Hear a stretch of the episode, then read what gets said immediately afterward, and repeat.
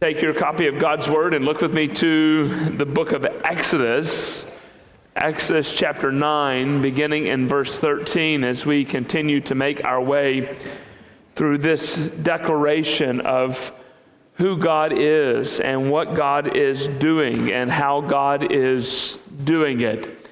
You'll notice, even from the reading of your headlines in your own Bible, when you come to each of these plague narratives, they tell you the fifth plague, the sixth plague. Notice in your Bible this morning, and right above verse 13, it tells you the seventh plague.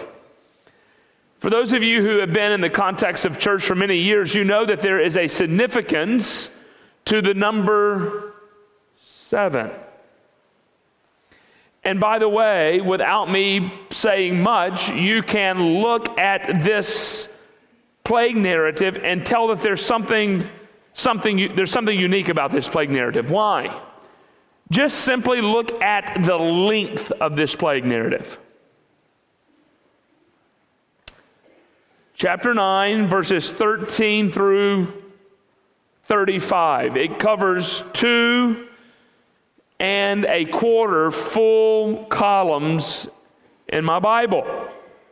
Whereas, for example, last week, plague five and plague six themselves don't even cover one column in my Bible.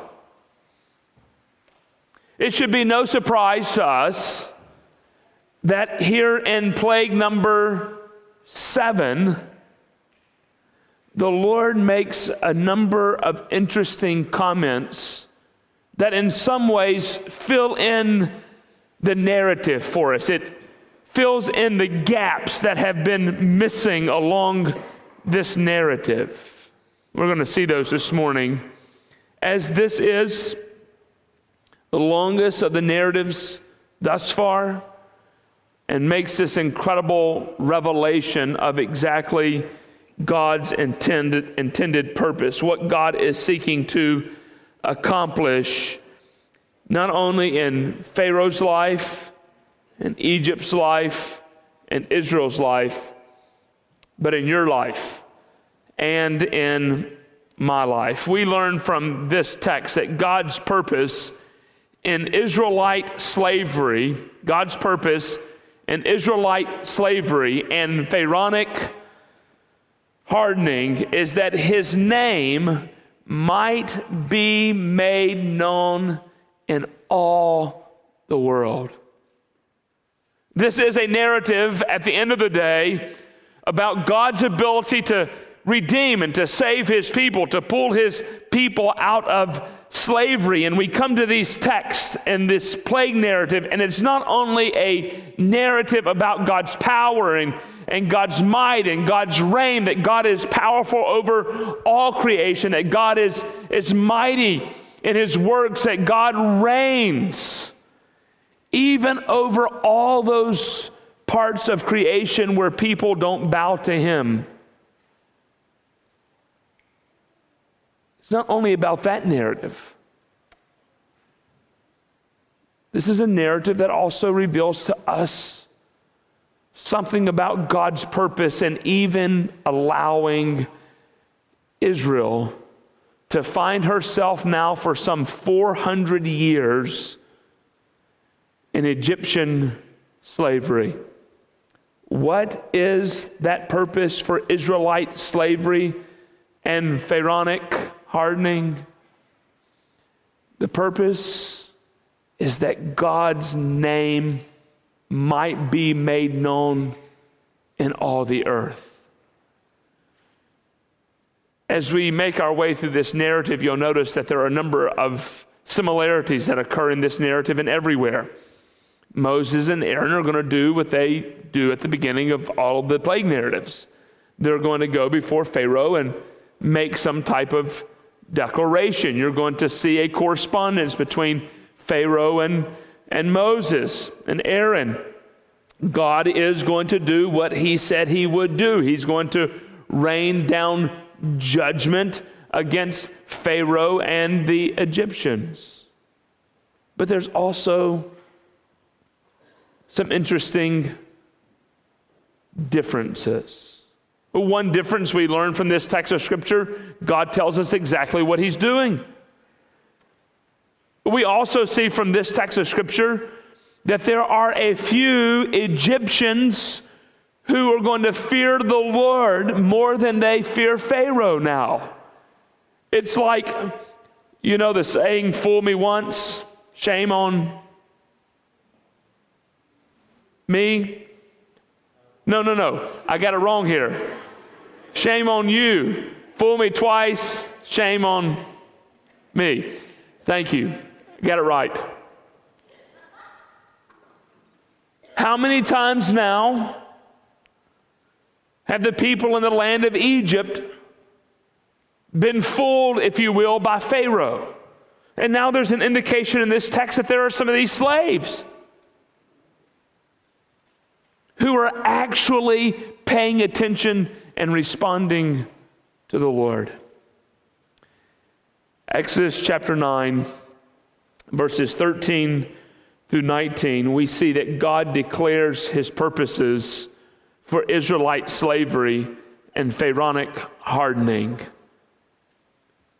Verse 13 Then the Lord said to Moses, Rise up early in the morning and present yourself before Pharaoh and say to him, Thus says Yahweh, the God of the Hebrews. We've seen this moniker now for the third or fourth time, the third time where God is making himself known specifically as the God of his people, the God of the Hebrews. And this is a declaration that God has been saying now for several months to Pharaoh. Let my people go so that they may come and serve me, so that they may come and worship me. For this time I will send all my plagues Notice the majority of your English Bibles translate this next phrase on you yourself. But quite literally in the Hebrew, I'm going to make all of these plagues appear upon your heart. Now, isn't that interesting?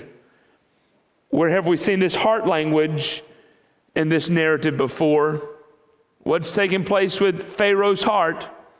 I'm going to send all of these plagues on your heart and on your servants and on your people, so that you may know that there is no one like me in all the earth. For by now, I could have put out my hand and struck you and your people with pestilence, and you would have been cut off from the earth. But for this purpose, I have raised you up to show you my power, so that my name may be proclaimed in all the earth. You are still exalting, exalting, exalting yourself against my people, and you will not let them go. Behold, about this time tomorrow, I will cause very heavy hell to fall, such as has never been in, in Egypt from the day it was founded until now. Now, therefore, send, get your livestock and all that you have in the field into safe shelter for every man and beast that is in the field and is not brought home will die when the hell falls on them. Finally, you might be thinking, finally we get a glimpse of understanding of exactly why God has shown patience and mercy toward Pharaoh. Finally, Finally, we understand the passion of Aaron and Moses at why they're willing to go back time and time and time and time again and make this same simple prophetic declaration Let my people go so that they may serve me. We finally understand the entire purpose of God and even allowing Israel to be in slavery. And why God continues to allow this, this narrative with Pharaoh to take place. Notice in verse 14 a word that occurs here in this text. Twelve times the Hebrew word kol, all, occurs in this text. Look at chapter 9, verse 14. For this time I will send all my plagues on you. At the end of verse 14, there is no one like me in all the earth. Chapter uh, 9, verse 16, that my name may be proclaimed in all the earth. Verse 19, send and get your livestock and all that you have in the field. For every man and beast that is in the field. Verse 22, I'm going to cause hell in all the land of Egypt, on man and beast, on every plant in the field. Verse 24 has never been in all the land of Egypt. The hell struck down everything that was in the field in all the land of Egypt, both man and beast. And the hell struck down every plant of the field and broke every tree of the field. You get the sense from reading this text, from this repetition of this word all, that there is indeed something unique about this plague narrative. And what do we learn from this repetition of all of these words? All. It begins for us right here in verse 14. For this time I will send all whose plagues? My plagues so that you will know there is none like who? Me in all the earth.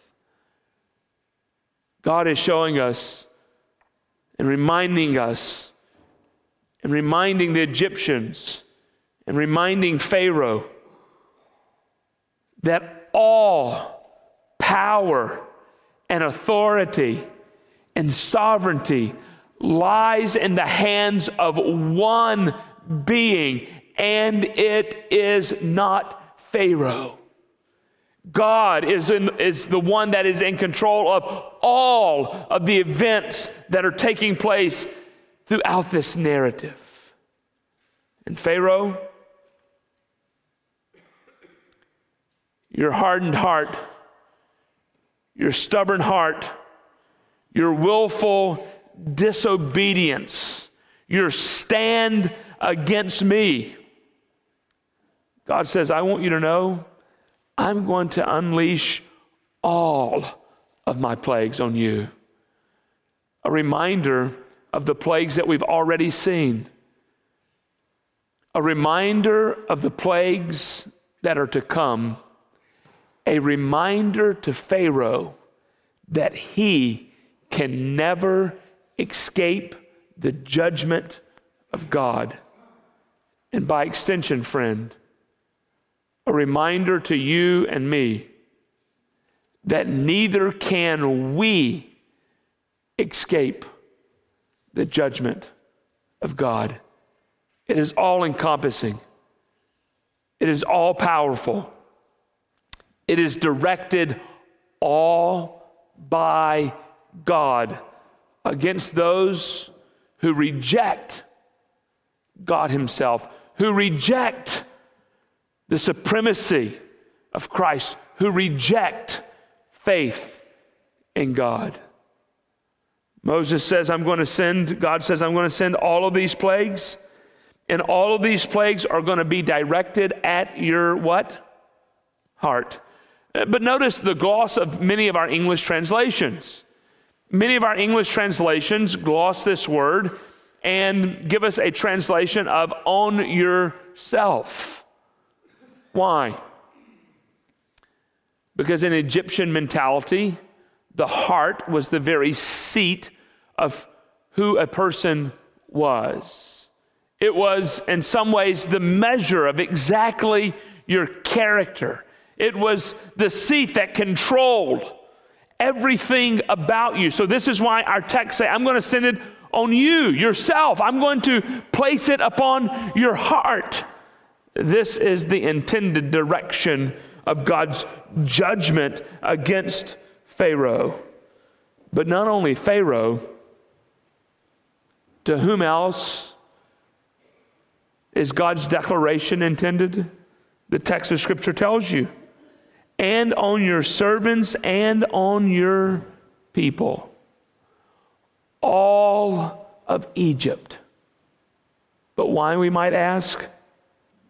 For one purpose, so that you may know there is none like me. Where? In all the earth. If you want to take your worship guides and come back to Deuteronomy chapter 10, we read from this text of scripture this morning. And of course, Deuteronomy is going to be a reflection on this event. And if you read from this text of scripture this morning, you, you heard this reflection from Deuteronomy about the entire Exodus narrative. Look at verse 17 of chapter 10 of Deuteronomy. For the Lord your God is God of what? God of gods, lowercase g, God of gods, and Lord of lords, the great, the mighty, and the awesome God, who is not, par- who is not partial and takes no bribe. This is what Moses is declaring from the Lord right here. There is no one like God. He is God of all gods. He is Lord of all lords. And this is exactly what Moses is going to proclaim as the nation of Israel comes out of slavery. And we have this song of Moses, and he rejoices in God's kind, providential care toward his people. Here, Exodus chapter 15, verse 11 Who is like you, O Lord? among the gods. And what is the answer, friends? No one. Not one. Not you. Not me. No one. Not any one of the 330 million Hindu gods not one of the hundred thousand idols that we create in our own hearts. Not one of them. Not Joseph Smith. No one. Not Muhammad. No one. There is no one like God. Why? He is showing his superiority and power over every single thing in pagan Egypt. Is the sun god powerful enough to overcome Yahweh? Is the God who gives life and birth powerful enough to overcome Yahweh? Is the God who controls the prosperity of ancient Egypt able to overcome Yahweh? Is the God who controls nature able to overcome Yahweh? Is the physical manifestation of God in the person of Pharaoh able to overcome Yahweh? No. Why? There is no other God like this God.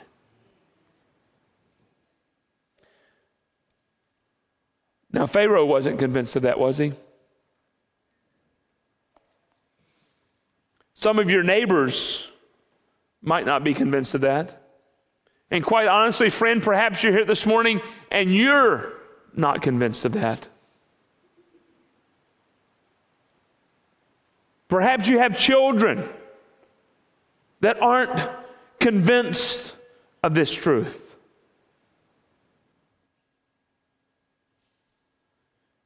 In the face of intense adversary, Pharaoh, Moses does not shrink in declaring the truth of who God is. And friends, in the same way, may God call from in the life of this church more Moseses and more Aarons who are not afraid of taking this gospel narrative, even among those who would radically disagree with us, and declaring the goodness and the greatness of our God, that there is not another one like him. God is reminding us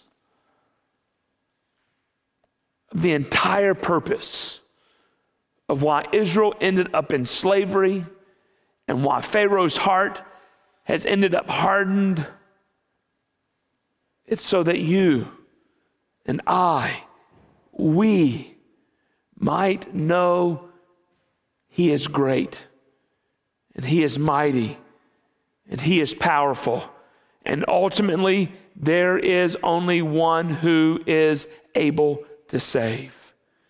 Friends, would you dethrone the idols in your own heart?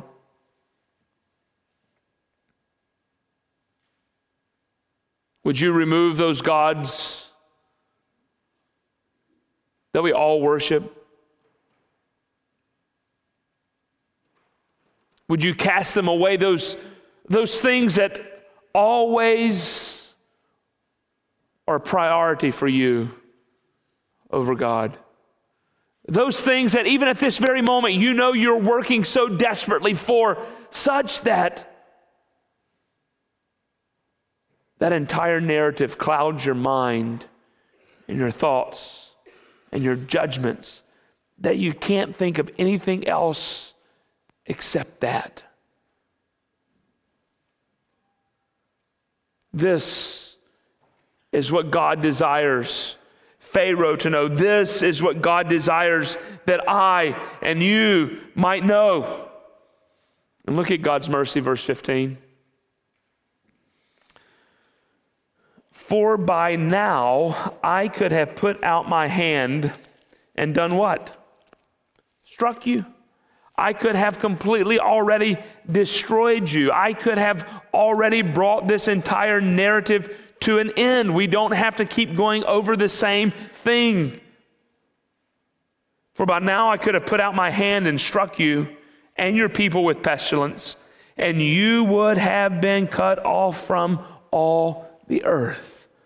But, verse 16, for this purpose I have raised you up to show you my power so that my name may be proclaimed where? In all the earth. See, friends, God's intended purpose was not just Pharaoh. God's intended purpose was not just Egypt. God's intended purpose was not just Israel. Think of the goodness of God and the wisdom of God. God's intended purpose was, yes, even you and me. God has manifested his power and his mercy and his patience in this way to make this bold, incredible declaration of exactly who he is. And God is reminding Pharaoh that, yes, even in his withholding final judgment against his life, God is being kind and merciful. Why? So that the entire world might know who he is. This is exactly what Peter declares in 2 Peter chapter 3. Hear the words of the Lord. 2 Peter chapter 3, beginning in verse 9. The Lord is not slow to fulfill his promise, as some count slowness, but he is patient toward you, not wishing that any should perish, but that all should reach repentance. But be careful, friends. The day of the Lord will come like a thief in the night. And then the heavens will pass away with a roar, and the heavenly bodies will be burned up and dissolved, and the earth and the works that are done on it will be exposed. There are a lot of people living the Egyptian mindset and worldview. They believe that they are completely, totally in control of the narrative of their life. They believe that their world is superior to the worldview that God has presented through His Word. They believe in every measurable way that they are controlling at this very moment their own destinies. They reject, like Pharaoh did in Exodus chapter 5, who is the Lord that I should obey him? And yes, perhaps even someone seated in this building today who carries the same mindset. Or perhaps we look at our own culture and we wonder why does God continue to allow these things to take place?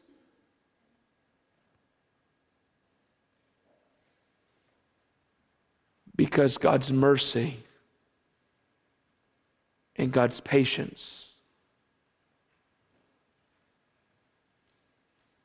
is a sign of God's desire to see all come to repentance. Will all repent? No. Friend, don't think that in your rebellion now that you can continue in this rebellion against God and think that just because you're getting away with that rebellion today, that you'll also be able to get away with that rebellion tomorrow. No, friends, there is indeed coming a final eschatological judgment in which God will pour out his wrath on all those who have rebelled against him and against his son by rejecting Jesus as Lord. Yahweh shows us in this text his incredible patience and kindness, but he reminds us that that patience and kindness and mercy will not endure forever. So, what happens? Verse 20 and 21 for the first time, we see that there are some people, even with inside the Egyptians, who are finally beginning to get the narrative of exactly who God is and, and who they are not. They are not people in control, they are people under submission. Verse 20 Then whoever feared the word of the Lord among the servants of Pharaoh hurried his slaves and his livestock into houses. But whoever did not pay attention to the word of the Lord, left his slaves and his livestock where? Out in the field. See, friends, every time the word of the Lord goes forth, it's demanding a response. It's calling for a response. And notice Moses and, and Aaron. How many times have they given this declaration now before somebody has responded?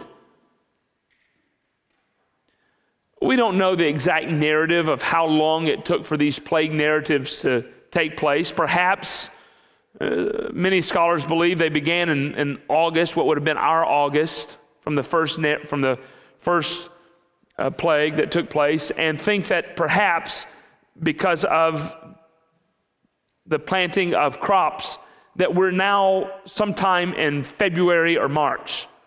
So, August to about this time, sometime around now.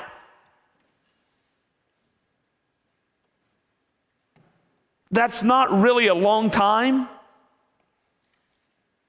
But, friends, when you're waking up every day and there are frogs everywhere in your house, when you're waking up every day and gnats are everywhere, when you're waking up every day and the locusts have completely devoured the crops, when you're waking up and there are boils on your skin, and this cycle is taking place over and over and over and over and over, I promise you, six months, seven months, eight months seem like an eternity.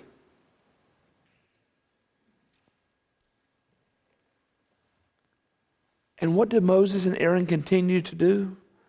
Look what the text says But whoever did not give attention to what? The word of the Lord. Moses and Aaron continue to declare the word of the Lord, and we are reminded from this text of Scripture that it is the word of God that God Himself is expecting you and me to trust and obey. It is the Word of God that brings about the salvation of people. For Paul will declare in Romans chapter 10 faith comes how? By hearing. And hearing how? By the Word of the Lord. Look, we rejoice. There are some people in this narrative who are finally getting it. There are some of these slaves who have finally come to the point in their lives where they are willing to obey the word of the Lord and reject, by the recounting of this story, the word of Pharaoh. And this image is for you and for me this beautiful depiction of what takes place every time the word of God is proclaimed. You and I are making decisions. Will we trust and obey, or will we continue in our rebellious, stubborn, hardened hearts?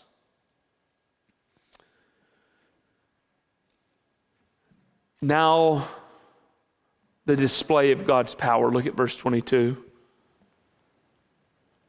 God is going to do what he told Pharaoh he would indeed do. Moses and Aaron are going to respond obediently to the Lord and do as God has told them. Hear the word of the Lord. Then the Lord said to Moses, Stretch out your hand toward heaven, so that there may be hail in all the land of Egypt, on man and, and beast, and every plant on the field in the land of Egypt. Then Moses stretched out his staff toward heaven, and the Lord sent thunder and hail and fire down to the earth. And the Lord rained upon the land of Egypt. There was hell and fire flashing continually in the midst of the hell, very heavy hell, such has never been in all the land of Egypt since it became a nation. The hell struck down what? Everything that was in the field. And in all the land of Egypt, both man and beast. And the hell struck down every plant of the field and broke every tree of the field only in the land of Goshen, where the people of Israel were. Was there no hell. God executes his judgment in exactly the same way he said he would. But as we've seen so many times through this narrative, and as we've seen so many times in the narrative of the New Testament, salvation comes through judgment. The salvation that you and I experience ultimately comes through the judgment that you and I deserve death. And that judgment is executed upon whom? Christ Himself. Christ had to experience the judgment of God. And, and in experiencing the judgment of God, you and I receive salvation. Egypt, Pharaoh, is going to experience the judgment of God. But look at this beautiful image. Who is saved? God's people. God's compassionate, kind, loving care for his people. God is protecting his people, and in doing so, further communicating his ability to control nature right down to very defining marks.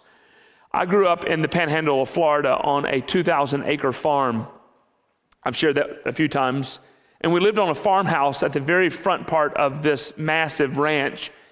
And there uh, were these big windows on the back side of the house and a massive sliding glass uh, door that you could look out. And the beautiful thing about the panhandle of Florida, in many ways, is like us in the, in the summer. You're going to get heat storms that pop up, and you're going to get to see some beautiful displays of lightning. It's just incredibly gorgeous. And I remember one day, just to the side of our house was the little road that came into the farm. And right beside that road was a fence line where we had perennial peanut hay planted. And that hay was uh, baled and sold to these um, horse farmers. There was some type of protein in that perennial peanut that was very good for, for horses. And I remember one day being outside, jumping on the trampoline, and you could see the, the, the thundercloud, the storm clouds coming, and looking out across that field on the side of our house and seeing the rain.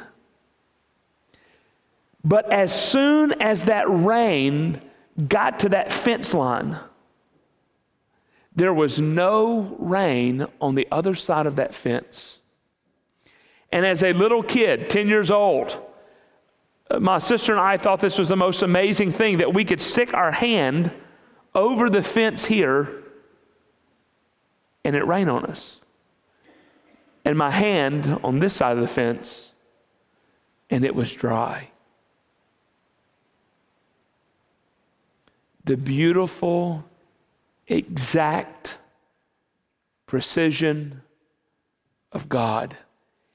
He knows exactly how to care for and protect and provide for his people. We don't always understand. We might not always agree with the provision, but friends, God is always at work providing and protecting his people. But look what, Mo, look what Pharaoh does. He sees the death, not only of the plants, but also of people. People die in this narrative. The hell actually kills those who don't listen to the word of the Lord. And look what happens with Pharaoh here in verses 27 and 30. Then Pharaoh sent and called Moses and Aaron and said to them, This time I have sinned. Now, isn't that an interesting declaration? Have we heard that from Moses yet? Uh, sorry, from Pharaoh? This is the first time we see an acknowledgement on behalf of Pharaoh that he has sinned against God. So we're reading this narrative and we think it's about time. This is great. I've sinned. The Lord is in the right, and I and my people are in the wrong. It's a corporate confession. Plead with the Lord, for there has been enough of God's thunder in hell. I will let you go, and you shall say no longer. And Moses says to him, As soon as I've gone out of the city, I will stretch out my hands to the Lord. The thunder will cease, and there will be no more hell, so that you may know that the earth is the Lord's. But look at Moses. Moses has been fooled a couple of times. And Moses is saying, There's not going to be any shame on me. I don't believe you. Look what Moses says. But as for you and your servants, I know that you do not yet fear the Lord. The Lord God, the flax seed and the barley were struck down, and the barley was in the ear, and the flax was in the bud, but the wheat and the uh, emmer were not struck down, for they are late in coming up. So Moses went out of the city from Pharaoh and stretched out his hands to the Lord, and the thunder and the hail ceased, and the rain no longer poured down upon the earth. And here is a big but, verse 34. But when Pharaoh saw the rain and the hail and the thunder had ceased, he sinned yet again. That confession of faith that we saw back in verses 27, 28, 29, and 30, that confession of sin didn't last long. As one theologian rightly said, any repentance that does not lessen our desire for sin Any repentance that does not lessen our desire for that sin is no repentance at all. Friends, I must confess to you that there are ways, even in my own heart, where I find I'm having to continually say to the Lord, I repent, I repent, I repent. And yet, like Pharaoh, I keep coming back and doing those same things over and over and over. And Moses had it right, did he not? I know that you and your people do not fear the Lord. Why? See, friends, James wrestled with this same thought, did he not? James wrestled with repentance and faith and works. And James says both. I'll show you my faith by my works, and through my works, I'll show you my faith. This is what Moses is saying to Pharaoh Pharaoh, I know that you do not have faith in God. I know that you do not fear God. Why?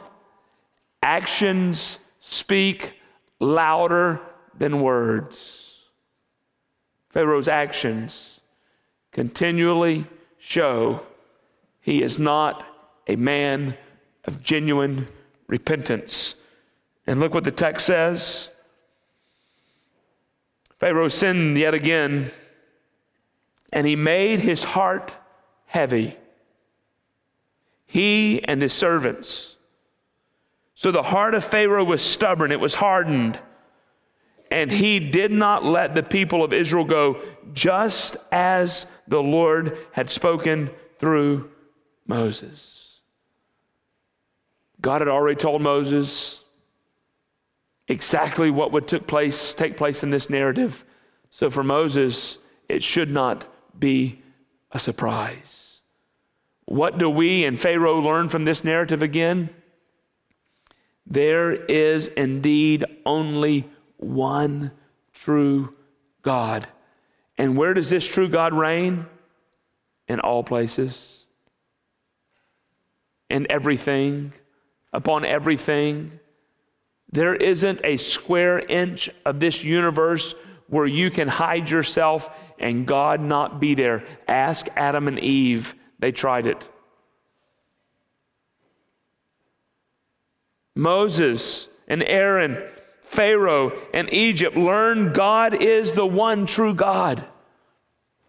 But they also learned that there is one true God who is omnipotent. Pharaoh's power cannot be sustained against God. The other gods among the Egyptian gods cannot sustain their power against God, the God who is in control of the atmosphere and the rain, he cannot stand against God. And we learn that God withstrains this omnipotent God. At times restrains his power for his own purposes. And what is God's purpose, friend? That you and I might know him. Would you pray with me this morning? God, we thank you for the revelation of yourself and showing the superiority of who you are. You're patient, you're kind, you're long suffering, you're just.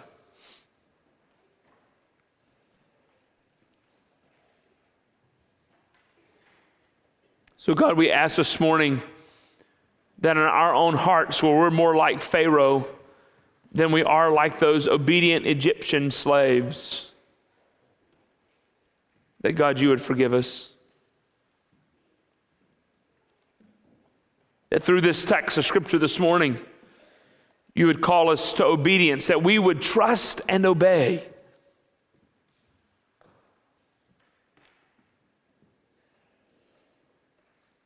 Would you take a few moments where you're seated this morning and respond to the preaching of God's word?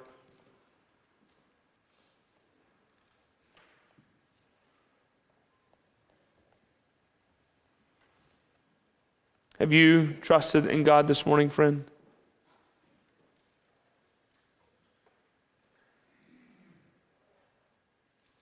Or like Pharaoh, are you still seeking to live out life how you desire? In the manner in which you deem best?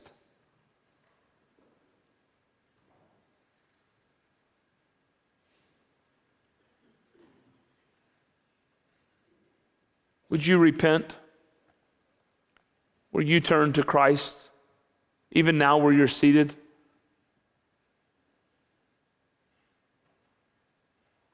Would you stop giving excuses?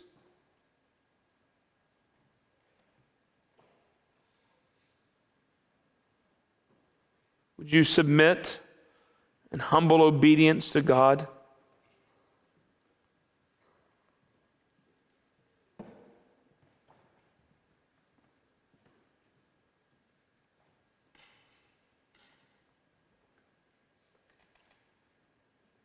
Would you be a Moses and Aaron, believer?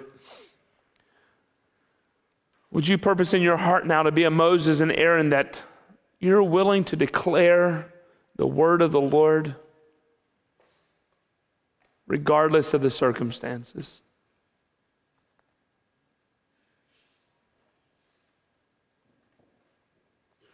Would you pledge your life anew to obedience to the word? Would you be like those Egyptian slaves who obeyed the word of the Lord, who listened, who responded rightly?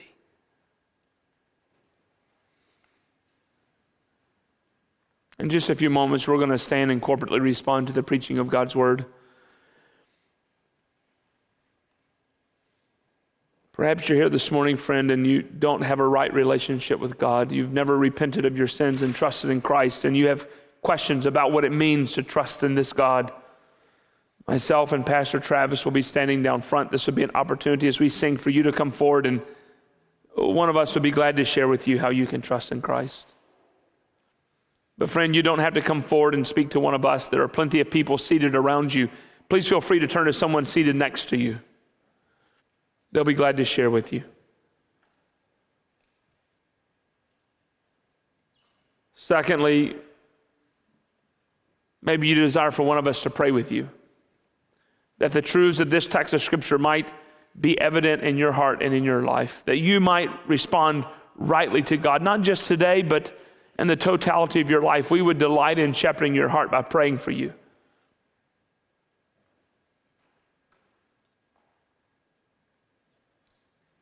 Or thirdly, maybe you need to express your interest in being part of this faith family, to respond to God in obedience, to live out your life on mission with Him, to be connected to His church. Would you obediently respond to God this morning? God, as we respond to you now, may our responses be pleasing to you, we pray. In Jesus' name. Amen.